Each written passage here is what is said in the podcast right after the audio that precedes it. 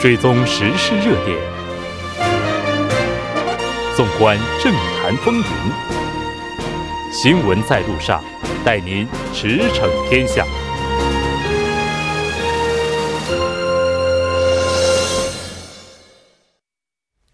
了解最新热点焦点，锁定调频一零点三新闻在路上。在接下来的半个小时，将为您带来此时此刻主要新闻聚焦分析以及数据有话说。广告过后马上回来。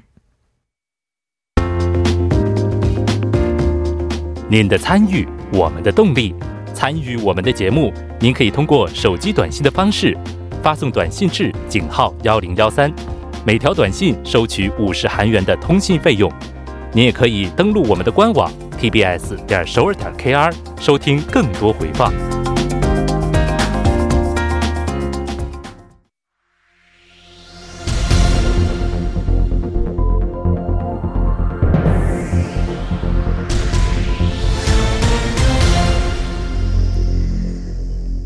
此时此刻，主要新闻。接下来把时间交给新闻播报员孔苏，我们稍后再见。下面是本时段新闻：美国和中国之间的贸易纷争不断，韩国出口受影响最大。经合组织公布主要二十个国家商品贸易统计数据显示，韩国今年第一季度的出口额为一千三百八十六亿美元，比前一季度减少了百分之七点一，同期减少了百分之八点一，是主要二十个国家和 OECD 成员国中下降幅度最大的国家。而美国的出口反而比前一季度增加了百分之零点七，中国也增加了百分之三点九。下一条新闻，在北韩出现非洲猪瘟后，韩国统一部表示，已加强南北韩出入境事务所检疫工作，严防疫情传入韩国。韩国统一部发言人李相民今天召开例行新闻发布会，会上他说：“据他了解，上周五开城南北共同联络事务所职员返回韩国后，开始加强防疫力度。通常来讲，若出现像非洲猪瘟之类的情况，有关机构会及时增加人员和装备，彻底消毒、加强搜查等。”李相明说。北韩除向国际机构报告出现非洲猪瘟之外，并未另行向韩方通报相关情况。南北韩在去年九月发布的平壤共同宣言中，就加强防疫及保健医疗领域合作达成协议。十一月，南北韩举行保健医疗小组会谈，商定为诊断和预防传染病开展合作。下一条新闻。首尔中央地方检察厅今天上午向可隆生命科学株式会社和美国子公司的韩国分店等处派检察官和调查官，获取了骨关节炎基因治疗剂 Invoser 研发资料。据悉，主管部门食品医药品安全处因涉嫌玩忽职守被告，但今天被排除在扣押搜查对象之外。预计检察机关在调查中将首先集中于查明可隆在申请许可时是否隐瞒资料有假这一事实。下一条新闻：首尔大学研究小组今天发布了衡量生活质量的新指标——主观幸福指数。根据该指数，韩国人对环境和收入的满意度较低，对家庭和健康则较为满意。研究小组从二零一八年三月至五月，对一千二百名韩国人展开调查。调查项目包括家庭、健康等十四项，每项满分十分。从各项目来看，韩国人在家庭和健康方面的分数为七点一分，人际关系方面为七分，而在环境和收入方面的分数则分别为六点二和六点四分，相对较低。研究小组方面表示，通过主观幸福指数，可更加详细、准确地测算国民生活质量，以便日后制定更加切实有效的对策。以上就是本时段新闻。接下来马上为您带来我们今天这一时段的聚焦分析。北京发表经贸白皮书，中美贸易战再度升级。特朗普总统预告将提高墨西哥关税。那我们接下来马上连线韩国外国语大学经营大学院的肖树峰教授，来和大家进行进一步的解读。肖教授，你好。啊，穆德你好，听众朋友晚上好。那非常高兴今天您能够接受我们的采访，那来讨论咱们来了解咱们今天这个话题。中美贸易战持续当中，中国我们看到再次加码喊话美国。中国国务院新闻办公室六月二号是发表了关于中美经贸磋商的中方立场白皮书，对中美贸易争端表态，批判美国出尔反尔。我们也来看一下这个经贸白皮书都包括了哪些内容。啊，这个第二份这个白皮书呢，全文大约是八千三百个字左右，啊，主要是强调了这个中美经贸磋商屡次受挫的这个责任呢，完全在于美国政府，啊，这个特朗普上台之后屡次以提高关税作为武器，动不动就挑起和伙伴关这个伙伴之间的这种矛盾，所以中国提高关税也是无奈之举，啊，这具体的内容有这个前言结束语啊，除了这个前言结束语之后，一共有三个部分。第一个部分就是阐述了美国挑起对华经贸磋商啊，经贸摩擦，啊是损害了中美两国以及全球的利益，啊，所以说现在美国奉行的这种所谓的优先美国优先主义，还有这种啊单边主义，还有贸易保护主义，还有动不动就使用这个关税大棒，是将自身的利益呢这个强加于其他国家的一种行为，嗯，而且美国把这个贸易逆差，又是提到这个逆差问题，美国把逆差当做吃了亏，这个逻辑是完全算错了账。啊，无视了这个经济全球化的发展趋势和中美经济结构及国际产业分工的这种现实，呃，所以说美国对华采取单边加征关税还有贸易保护主义这个措施呢，是损人不利己啊，不利于中国，也不利于美国，更不利于全球。这是第一部分。第二部分呢，就是阐述了美国在中美这个经贸磋商过程当中出尔反尔、不讲诚信的问题，主要是列举了这个自两二零一八年二月以来。这个磋商启动以来呢，美国三次出尔反尔、不讲这个诚信的具体行为，而中国始终坚持这个平等互利、诚信的这个磋商立场。美国在这个经贸磋商当中是得寸进尺啊，采取这个霸凌主义态度，导致双方呢啊未能这个弥补分歧。也就是说，中美这个经贸磋商目前严重受挫，责任呢完全在美国。那第三个大部分呢，主要是阐述了中国始终坚持平等互利、诚信的这个磋商立场。强调了这个中美作为这个全球最大的两个经济体和贸易大国呢，应该这个增进互信，管控这个彼此之间的分歧，以及一个贸易战相威胁呢，不会啊这个解决这个经贸问题。所以说，这个双方磋商的地位必须是平等的，这个结果也必须是互利的，啊，让一方这个得利的这种谈判不会成功，啊，也就是说最后呢，应该是中国不会让步啊，这个是也是一个立立场。就是为了中美两国和全球啊这个人民的利益，中国呢当然会这个理性对待，但是呢也不会畏惧任何压力，啊，总之呢就是说，嗯，谈呢啊大门敞开着，如果想打呢，我们可以奉陪到底，就是这么一个啊立场。对。我们看到中方目前的立场是中国不愿打、不怕打，必要时不得不打，这个态度一直是没有变的。那我们看到，在美国下达封杀华为的行政令之后，中国也发布了一份不可信赖的企业名录。那这个企业名录都包括了哪些主要的美国企业呢？这算不算也是中国的反制措施呢？对这个五月份这个末呢，就是五月末，中国这个商务部新闻发言人。就是发布消息说，中国呢也将根据法律法规，啊，建立呢叫不可靠实体清单制度啊，对这个不遵守市场规则，啊，背离契约精神，出于非商业目的对中国这个企业实施封锁或者断供，严重损害中国企业正当权益的这种外国企业、组织或者个人呢，将被列入这个不可靠实体清单。这个中国商务部也详细解释了这个这个某个个体被列入这个不可靠实体清单的一个四种行为，也就是四个标准。第一个就是该实体是否存在针对中国实体实施封锁、断供或者其他歧视的行为；第二个实体的这个实体的行为呢，是否是基于非商业目的，违背了市场经济的这种规则和契约；第三个标准呢，就是说该实体是否对中国企业和相关产业造成了严重损害。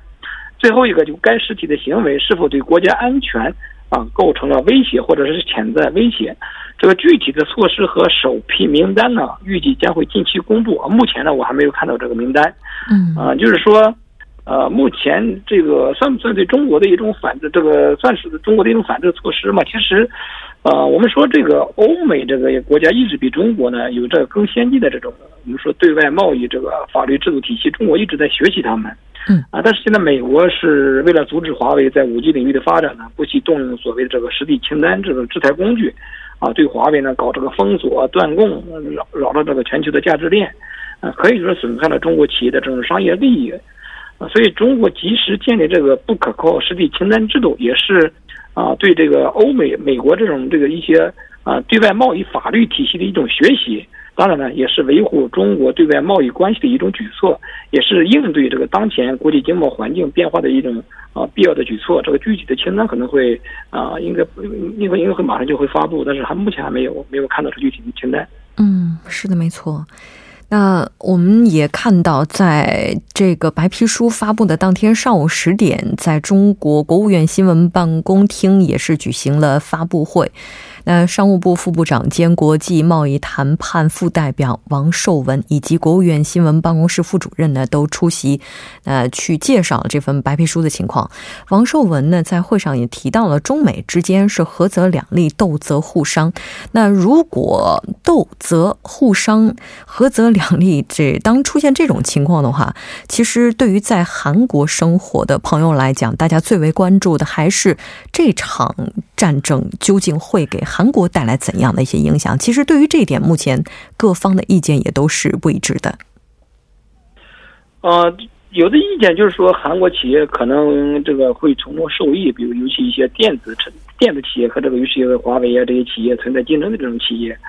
啊，但是具体的获能不能获益也也很难说。但是理论上来说。在美国市场，由于这个限制这个中国产品的这种出口，可能会使其他国家的这种这种企业呢，啊，短期受益，使得其出口呢急剧增加，啊，不过我们说我们要说呢，这个理论上还有任何一家外企呢，你只要损害了美国的利益，也有可能会上美国的政府黑名单。嗯，我们说现在这个美国优先主义和保护主义现在是扩散的很很快啊，那中国有句老话叫树大招风。嗯啊，你有点名气，一不小心可能就被美国安个这个莫须有的罪名，啊，哪个产业哪个企业啊受到美国这政府的打击都不会意外啊。我们说，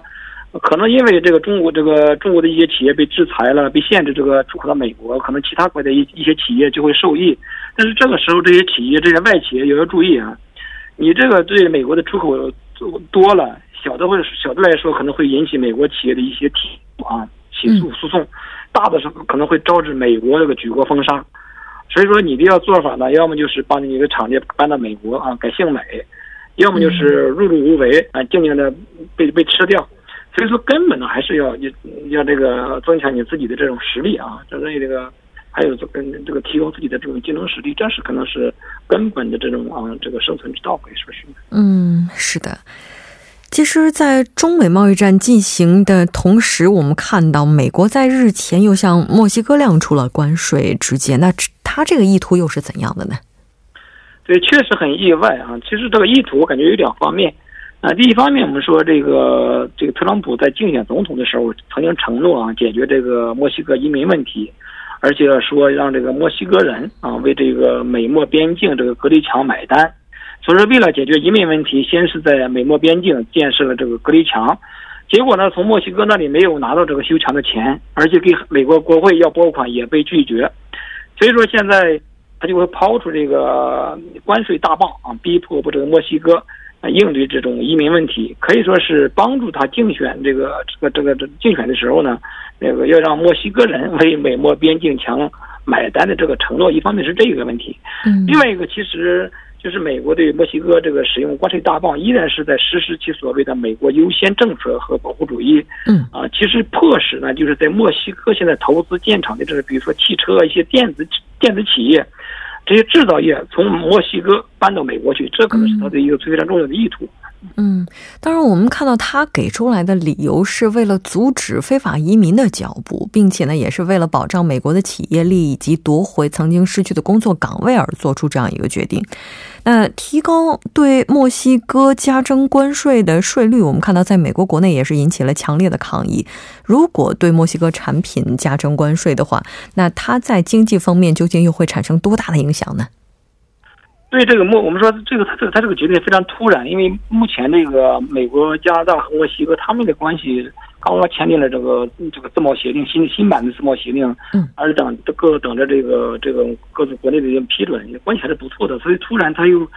这个对对墨西哥强征关税，而是每个月要要征百分之五，知道解解决这个移民问题。所以在美国业界也是炸开了锅。这个墨西哥，我们说它是美国最大的贸易伙伴之一。墨西哥它百分之八十的出口呢都是销往美国。去年我看一个报道，就是墨西哥向美国出口的产品的这种啊这个规模的，大约是接近三千五百亿美元，啊占到美国进口总额的百分之十三点六。哦，当然，美国对这个墨西哥强征关税，对墨西哥经济来说肯定是会造成这个沉重打击，但是也会大大伤害美国的经济。尤其它强强征这百分之五关税啊，当然它之后每个月还有有可能还会记还会这个涨百分之五，一直涨到百分之二十五。就是说，现在百分之五关税，我算了一下，就是说这样的一一算的话，每年墨西哥向美国出口三千五百亿美元，这百分之五的关税就一直要要要要多收这个一百七十亿美元的税收啊。所以这个这些一百七十亿美元的税收有可能会转嫁到这个美国企业，还有这个消费者、美国消费者的身上，这个可能会引起这个美国企业和一些当地消费者的这种反对。嗯，我说也媒体报道就说，美国现在的一些包括财政财政部长官、一些白宫主要的经贸领域的负责人，还有美国商会，都是对这个特朗普对这个特朗普的政策对这个墨西哥的强征关税政策是持反对态度的。而且美国商会现在还在考虑要不要起诉白宫啊，所以说这个美国的。也是这个矛盾很分这很大的，其实。嗯，是的。那这次如果开始对墨加征关税的话，会给韩企带来多大的影响呢？啊，对韩国肯定是这个冲击很大。我们说现在一些家电，还有一些韩国的汽车，这些这些企业都把墨西哥当做一个重要的生产基地，嗯，和进入美国市场的一个一个桥头堡。嗯，主要原因就是墨西哥它本土的这个生产成本呢非常低，而且又和美国紧紧挨着，所以说。而且它还有一个就是和美国他们之间也也有有这个自贸协定，所以说很多的韩国企业，比如说家电啊、汽车啊，都选择在墨西哥这个投资建厂，然后将产品呢出口到美国。那现在美国对墨西哥这个进口产品强征关税，无疑对墨西哥投资建厂的这些韩国企业对美国的出口可能会带来严重的打击。我们现在韩国对外出口本来就是接连亮红灯。那所以现在已经连这个出口已经连续六个月出现下滑。那现在美国对墨西哥特征关税，对韩国的出口市场来说，无疑是雪上加霜。还有一点，我们就说最重要的就是特朗普现在关税大棒是全球全球到处挥啊。嗯，就是说韩国能不能？啊，是否会再次遭遇美国大棒的这种打击也很难说啊。是的，现在美国对韩国也存在一些贸易逆差。是的，我们说他既然能对这个墨西哥进行打击，韩国也有可能会差下一个目标。所以说，也应该这个提高警惕啊。是的，如果按照特朗普他所预告的，从本月十号开始对墨加征关税的话，对于韩国来讲，那这个时间段的话，应该也是要提前做好准备了。非常感谢肖教授，我们下期再见。好，大家下次再见。接下来关注一下这一时段的路况、交通以及气象信息。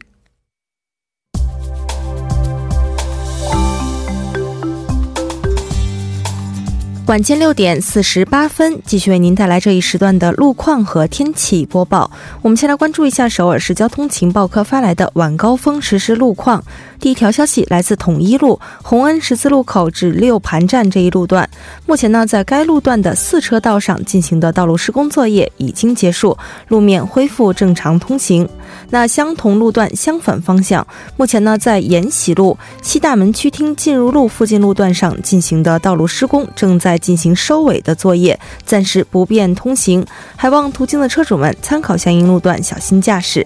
好，接下来是在百济古坟路石村站方向三田十字路口至培明十字路口这一路段，目前呢，在该路段的四车道上停靠着一辆出了故障的三百五十路公交车。那受到故障公交车的影响，四车道暂时不便通行，还望途经的车主们参考相应路段，提前变道行驶。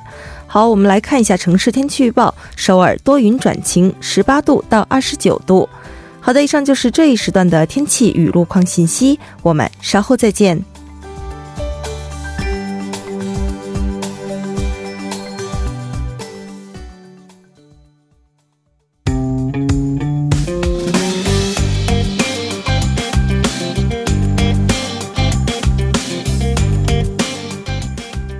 解读舆论趋势数据，有话说。接下来马上请出栏目嘉宾葛静怡，静怡你好，你好木真。非常高兴和您一起来了解咱们今天的数据。有话说，依然是先来看一下今天您带来这个数据和什么有关。嗯，好的。那我们今天的第一条数据呢，是与国会议员国民传唤制度有关的。那么来解释一下这个国会议员国民传唤制度哈。那简单来说呢，其实就是说，呃，如果韩国国民对某一位议员的这个工作不满意，就可以通过直接的投票来决定是不是要剥夺这名议员的议员资格。哦，是的，这个制度作为外国人应该是很少听。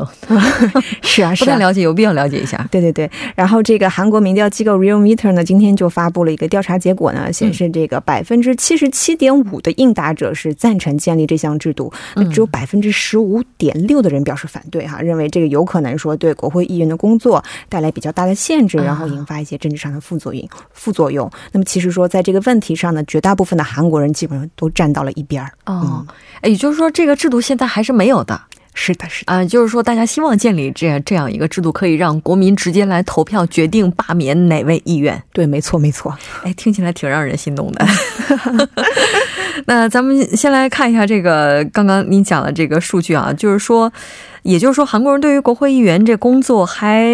不是那么满意哈，我都不好意思说的太过分。从具体来看呢，不同的年龄段、政治倾向的人在这个问题上的看法有什么差别呢？啊，是的哈，这个是个很值得说的问题，因为其实通过往期的数据，咱们都可以发现，那么在很多政治问题上哈，这不同韩国人这个不同的这个人群之间，他们的立场分歧其实是非常非常大的。嗯，但是在这个问题上呢，几乎是所有的年龄层和政治倾向的人群呢，都表现出了这个一边倒。的倾向啊啊，对我们看到，在这个二十到二十九岁人群、三十到三十九岁人群和六十岁以上的人群当中呢，这个持赞成意见的都超过了百分之七十，那分别是百分之七十二点七、百分之七十五点一和百分之七十点六。那么在四十到四十九岁人群和五十到五十九岁人群呢当中呢，这个比例啊更是超过了百分之八十哈，分别是百分之八十九点五和百分之八八十一点。零，那么再从政治倾向来看呢，百分之八十七点六的进步派和百分之二十一点呃呃百分之二八十二点一的中间派呢，都是持这个赞成意见的。在保守派当中呢，这个比例也是接近七十百分之七十哈。嗯，是的，你说这么多人都赞成有这样一个直接罢免制度，这国会议员确实应该反思一下了。跟国会有关的消息呢，我们在六月份临时国会哈，咱们会在我们的第三部分的聚焦分析当中来和大家进行更具体的分析。那接下来咱们再来看一下今天的下一条数据是什么呢？嗯，好的。那我们今天的第二条消息呢是与收入有关的，就是说呃各行各业各种不同的岗位，那你觉得怎样的收入才算是合理的呢？嗯，那么韩国保健社会研究院呢最近就是对韩国人在这方面的想法做了一个调查，并且在今天发布了结果。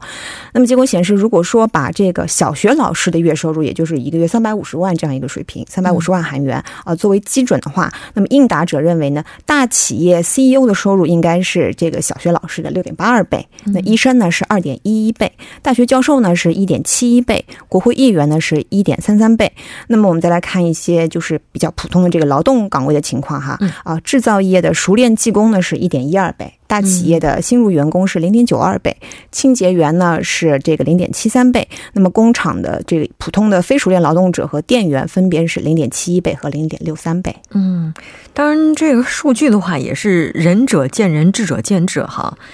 除了大企业的 CEO 之外，好像韩国人他们所认为各个岗位的合理收入，这差距并没有我们想象当中那么大。对对对，是的，其实这是体现出一个，就是韩国人他其实本身还是比较倾向于更为平均的啊收入分配的这样的一个趋势倾向的哈。那那其实像大企业 CEO 呢，因为在韩国社会，咱们知道大企业它对韩国国民经济的影响特别大，那所以说 CEO 的责任是比较重大的，那就是他们要负责为这个企业创造出利润，所以说韩国人认为他们的收入是零高一些的哈。那么按照韩国人认为的这个比例呢，大企业 CEO 的月收入呢是达到了二千三百。百八十七万韩元。嗯，另外呢，我们看到韩国人其实他对于这个制造业的熟练技工也是有个非常高的认可度的。嗯，那么这个职业的合理收入呢，你看，嗯，其实只比这个国会议员低那么一点点，而且要比大企业的新入员工要高很多。啊，最后我们还可以看到，其实人们对于像啊清洁员、普通的这个工厂劳动者，还有店员这样的单纯体体力力的劳动岗位呢，也是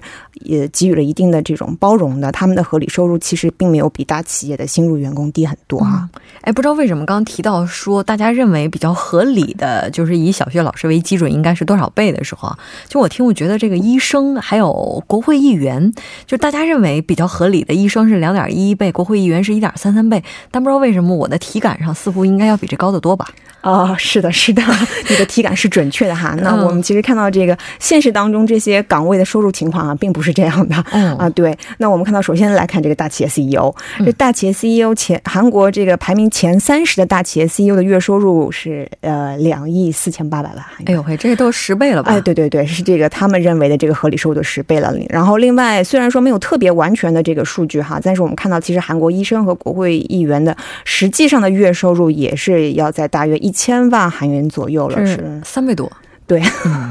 是非常厉害。但是其实像一些反过来看的话，那么清洁员呀、工厂劳动者呀、店员这样的岗位，其实我们都知道，这个现实中他们一个月一个月哦做很长很长时间，有没有两百万都不一定。哦，是，其实就是说，而且很多都是没有一些任何保障的。那所以说，其实韩国的这个贫富差距问题和韩国人设想的情况还是有相当的差距的。这就是理想很丰满，现实很骨感。嗯，这收入分配不均问题，看来在哪个国家都是一样的。